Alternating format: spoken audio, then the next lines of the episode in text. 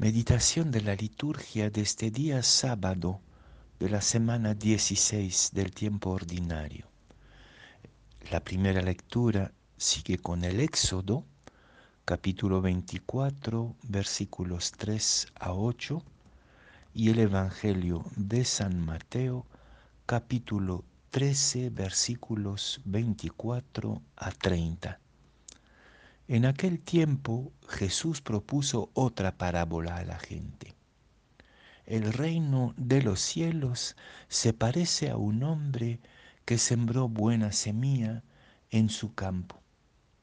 Pero mientras la gente dormía, su enemigo fue y sembró cizaña en medio del trigo y se marchó. Cuando empezaba a verdear, y se formaba la espiga, apareció también la cizaña. Entonces fueron los criados a decirle al amo, Señor, ¿no sembraste buena semilla en tu campo? ¿De dónde sale la cizaña? Él les dijo, un enemigo lo ha hecho. Los criados le preguntaron, ¿quieres que vayamos a arrancarla? Pero él les respondió, no, que al arrancar la cizaña podrían arrancar también el trigo. Déjenlos crecer juntos hasta la siega.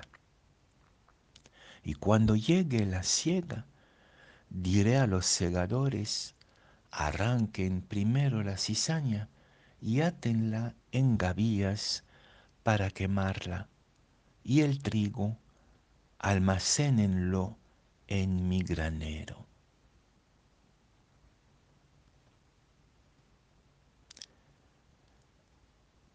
A decir verdad, tenemos que reconocer que somos perfeccionistas, sobre todo los católicos.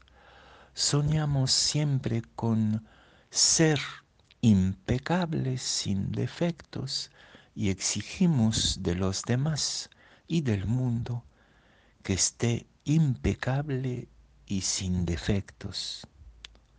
Y como la realidad no es así, como somos gente mezcladas, como nuestra vida es una constante ambigüedad entre lo bueno y lo malo sin siempre saber cuál es la diferencia nos desesperamos y proyectamos sobre Dios esta misma intransigencia, como si Dios quisiera a toda fuerza que seamos impecables.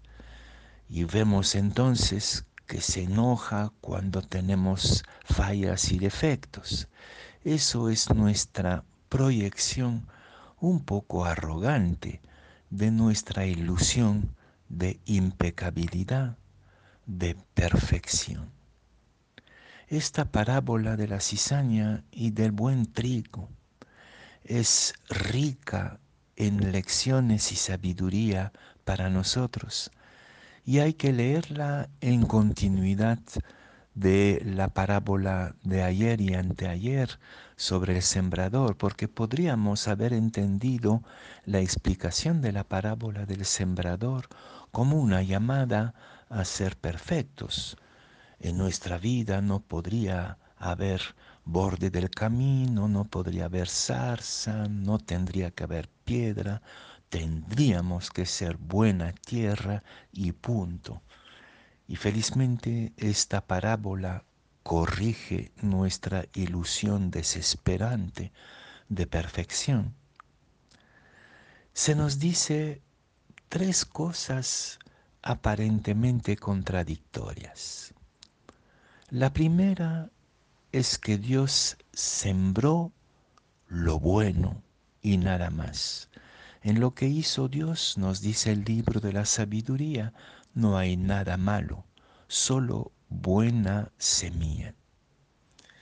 Una segunda cosa que se nos dice y que parece contradictoria es que en este campo también hay cizaña, es decir, maldad, oposición, muerte. Y cómo no reconocer esta situación en nuestro propio corazón y en el mundo tal como es. Esta gran crisis universal que atravesamos revela la presencia de la cizaña, del mal. Incluso tenemos la impresión que todo es cizaña. Y es la tercera cosa que nos va a decir el Señor.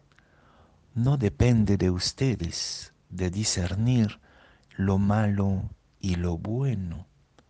Convivan con los dos, dejando que el propio Señor y sus ángeles en al final pueda separar los dos.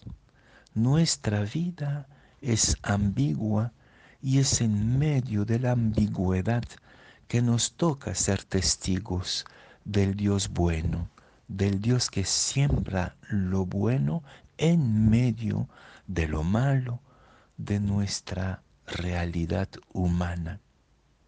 Podría ser incluso, como dice San Pablo y como lo retoma la pequeña Santa Teresita, eh, que todo sea gracia y que incluso lo que nos parece maldad, lo que nos parece muerte, pueda ser semilla de vida nueva.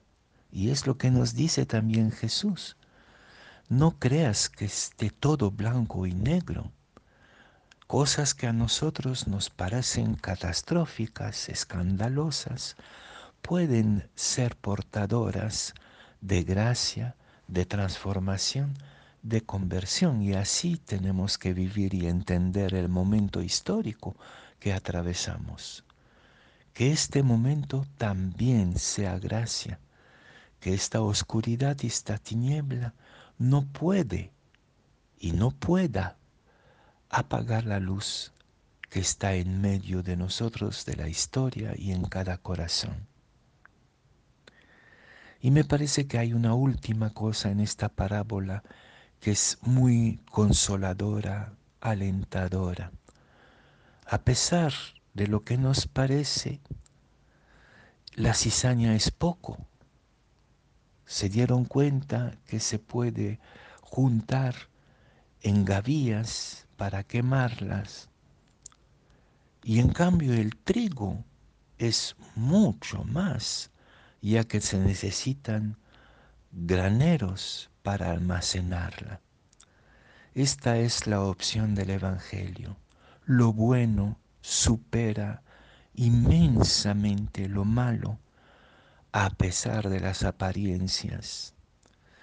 Y lo bueno y lo malo pueden convivir, tienen que convivir, hay que aceptar nuestra ambivalencia, la ambivalencia del mundo, porque podría ser que incluso lo que nos parece malo sea portador de una gracia de vida nueva, de conversión y de transformación.